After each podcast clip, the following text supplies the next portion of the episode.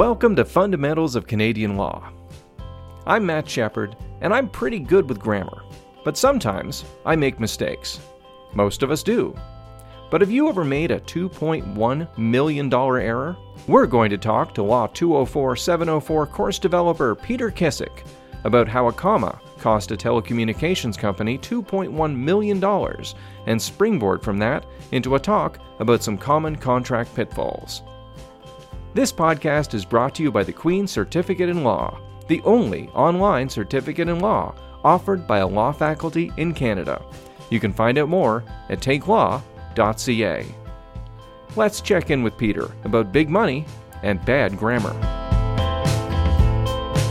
Let's talk about a $2.1 million comma. A $2.1 million comma. Yeah, this is probably one of the most notorious recent examples of a, of a, of a contract case in Canadian in, in recent Canadian case law. Um, Rogers Communications, the telecommunications giant, had a contract with uh, Bell Alliant for the use of transmission poles in the Maritimes. And Bell Alliant received approximately $9 for every pole, and there are some odd thousand poles across the Maritimes. And they had a contract that basically said that it was a five year term at this set price, and there was a termination clause that depending on how you interpret it, either said you're locked in for five years and then you can terminate it after the five years, or you can terminate it anytime prior to the five years being over. It's kind of hard to show you this in radio, but that's uh, that's essentially what it amounted to. Um, to make a long story short, Bell Alliant was able to raise the price of the transmission poles from $9 to approximately $30 within the first term. It was a regulated regulated uh, price. I guess the CRTC had something to do with that. Right. So Bell Alliant said, I think we should terminate this contract so that we can re sign a new contract at $30 rather than $9.60. Roger said, You cannot do that. You are stuck in this contract for five years. The difference between those two outcomes was $2.13 million. Okay. Um, at the end of the day, the case was decided on the placement of a comma. A single comma. A single comma that was included in the termination clause basically lost the case for Rogers. Had they not put that comma um, in the contract itself, uh, basically they created a, a clause that could be removed from the contract. For those of those who care about grammar, and I'm not even sure what that clause is called, but um, that's in, in, essence what happened. Um, and uh, had they not done that, they would have uh, they would have uh, been able to say, Bell Alliant, you're stuck with this contract for five years at the nine dollar price. Right. So, and, and this is a great illustration. I mean, this is obviously um, $2.1 million is a fairly extreme example, mm-hmm. but it's a great example of how tricky contracts can be. Absolutely. Absolutely. Um, I mean, a contract in essence, is the, the ultimate form of a private law. We talk about private law and public law. Well, two parties enter into a contract to create some rules between them for their ongoing interactions. Um, you can get those rules wrong. And I think that's what, you know, inadvertently Rogers decided to do. Um, I love contract law. I think it because it's, it's it's not just that it's quirky, it's complicated, it's it, it, it's human. A lot of people think contracts are dehumanizing. It's very it, it's very human. What you're trying to do is uh, antici- you're trying to regulate to uh, yourself and some other party going forward to some degree you'd like to get the better of that relationship and right. you're doing this fr- from the outset um, and because people have been doing this for three or four hundred years. Um, a body of laws has been created that is incredibly complex, um, fascinating to study. Um, yes, you might say, well, the absurdity of a comma costing two point million, uh, two point one million dollars. I find that fascinating. Right. Yeah. And I mean, I guess so. Contracts come up a few times in certificate courses. There's Yeah. a module on contracts in Law 201, Right. and then obviously contracts play heavily in the course you developed, Law 204, That's 704, correct, corporate law. Um, but after, even after just the module in Law 201, it was amazingly revelatory to me how I walked away from that and thought, it's all contracts. I mean, I'm doing contracts all the time. I'm married. So I mean, like if there is probably I'm sure your wife would love you reducing your your, your marriage to a contract, Matt. Uh, but there is there is a constant series of negotiation and agreement in a Mm-hmm. relationship. And that kind it's it's just interesting to see how much the, the idea of a contract maps onto my life and to everyone's life. Absolutely. When I first introduced the notion of contract law, and yes, you're absolutely right. Um, we do uh, probably four or five unit, four or five of the modules in Law 204 relate either directly or indirectly to contracts. So it is either the focus of the module or it underlies so many different modules. When I introduced contract law, I asked the uh, the class, "So, how many con- what what contracts have you entered into today?" And somebody will timidly put up their hand. Well, I think I've got a lease. Yes, that's a contract. You're living under that lease. Um, and then a few people say, uh, "Well, I've got a job. I guess maybe I have an employment contract." And then sort of gets quiet, and I say, "Did you buy a coffee today?" Right. Well, that was a contract. It's a simple contract, but it's still a contract. Two parties are exchanging things of value. Right. You attend Queen's University or whatever university you happen to be attending.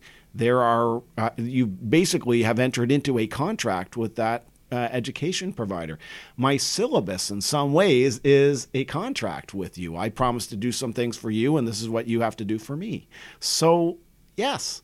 I don't want to say your entire life is governed by a contract, and you are, in, in a sense, right. I mean, a marriage is a type of contract, albeit one that, that the common law doesn't really want to get involved with. Right. Um, there are, we enter we enter into contracts, probably a dozen contracts every day without even realizing it. Right. I mean, I, I took the bus here this morning. So I am exchanging, I mean, basically, I'm paying in advance for a service I expect to be rendered to me, which is that the bus will go where it's supposed to go and drop me off where I need to get dropped off. That is exactly right. So that's that's a little tiny contract in my life right there. And the essence of a contract really is the exchange of something called valuable consideration. That's the, the, the legal term for that. I like that the, the civil code talks about the exchange of obligations, and I kind of like that in the sense that you know you're in a contract when you're obligated to do something. Right. Okay? So I know that when I when or you should know when you pay the money to put pay your fare to the bus driver, you expect that he will deliver that service to you. He's obligated to do that once you've paid your fare. Okay.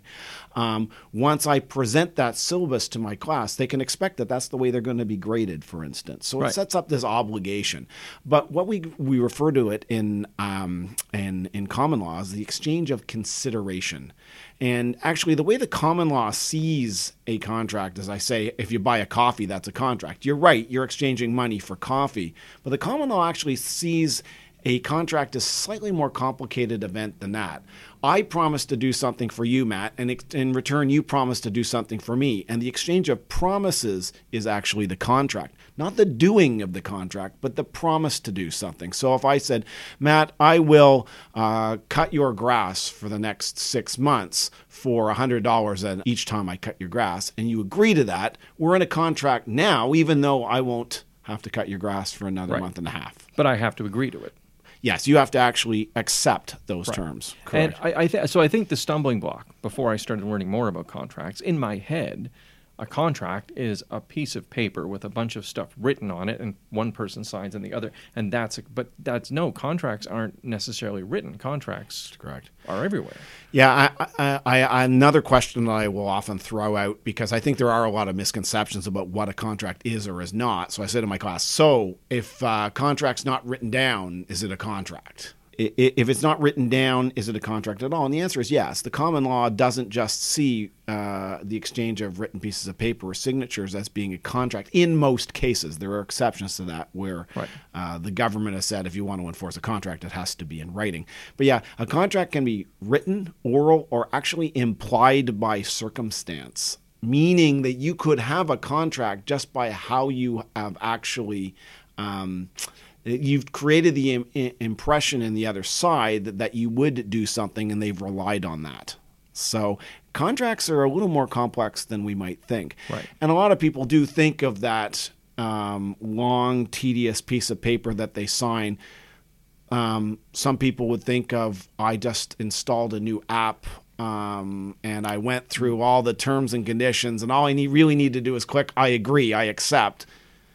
And some people say, is that really a contract at all? Well, of course it is. Yeah. You've accepted that. So, all of these different ways. The key thing here is that you've accepted an obligation. Right. Million dollar commas aside, what what are we getting wrong? What is what are some things that you've seen that are pretty common mistakes ah. for people to make, especially when they're entering into a contract kind of which is in their head is sort of a formal contract. Okay. Um, one of the things that we do in in Law 204, this is a bit of a digression, if you don't mind, before I answer the question, is I do a, a, two module set on the importance of contract business contracts for set up businesses and then how to structure and draft them and i one of the ap- uh, exercise we go through are the common mistakes that lay people make when they actually set up a contract number one is if it's important to you do uh, do reduce it to writing Right. um, yes the common law accepts oral and implied contracts but it's a lot harder to remember what an oral contract is. Really hard to prove an implied contract. If it's important to you, this is something that's supposed to regulate your activities and, more importantly, the other side's activities going forward. Put it in writing. So that's step number one. I think people don't. Re- uh, I think a lot of people, when they enter into business relationships, see a, uh, a contract as being a bad thing, as if that it's somehow putting a,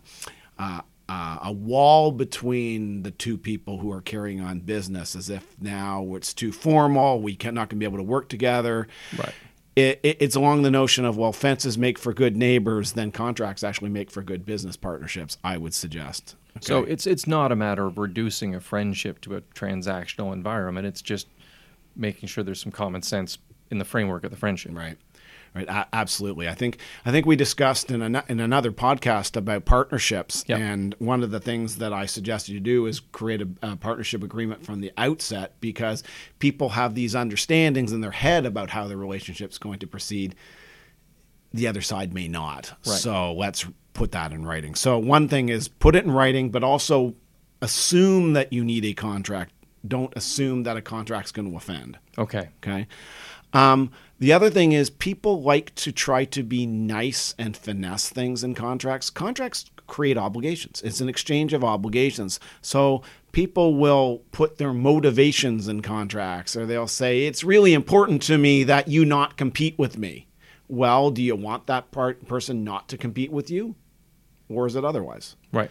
So, whenever you put a provision in a contract, it has to obligate somebody to do something. Okay, and that somebody has to be the other party to the contract. So that's something that a lot of uh, lay people will do is they will try to make the contract nice, Right. be direct. Does it ob- does that uh, sentence actually cause somebody to do something? Right. And if it doesn't, then that's the case. But probably by far and away the most important thing, and uh, this is where the um, sort of the anal retentive corporate lawyer in me, uh, my hackles get up, is people are not precise. Right. Okay. Uh, contracts usually fail because they are imprecise. Um, if you're going to be using the same word over and over, let's say I'm buying your buying assets from you from your business, then I should define the word assets somewhere in the agreement. Because if I keep talking about Matt's uh, Matt's assets or the assets or your business stuff or your furniture, those all mean different things. Right. Let's have one definition of what you mean. So people are not precise enough, and so contracts end up having more than one meaning. I mean, legitimately, Bell Alliant and Rogers could argue different meanings of the same sentence, all because of a comma. That's lack of precision. So there seems to be a, a sort of a, a dual mandate to speak plainly, Yes. uh, but also be as specific as you possibly can be. Correct. That's correct. Um, speak plainly is a is a, is a really good one. Um, I do get a little bit of abuse from some of my students about lawyers and their use their penchant for taking three or four perfectly good prepositions and putting them together into words like hereinafter, Right. right, or whereas. Yep. Okay. Um, what we would refer to as legalese. A contract is meant to be a private law between two parties. If they don't understand what it means, it's useless. Uh, so the notion of using legalese actually is somewhat pointless in a sense because if the parties can't regulate themselves, what good is that contract going forward? So, yes, speak plainly, but speak precisely. That makes perfect sense. I, I think I think we should get together again. What I'd really like to do is actually pop open one of those EULAs that I'm constantly seeing. Every time I update my phone, there's Yes. like 10 pages. I would love to sit down and just go through one of those with you at some point. Sure. Uh, but for now, I think I think this has been great. Thanks, Cool. Peter. Well, yeah, you're welcome. Thanks, Matt. Thanks to Peter Kissick. If you'd like to see the comma in question, we have it featured on the blog post for this podcast episode at takelaw.ca. And if you're interested in contracts and contract law, you'll get two dedicated modules on the subject in corporate law, Law 204 704, at takelaw.ca. Fundamentals of Canadian Law is recorded at Queen's University, situated on traditional Anishinaabe and Haudenosaunee territory. Our theme music is by Megan Hamilton, who's also a staff member here at Queen's Law. You can find out more about her music at meganhamiltonmusic.wordpress.com.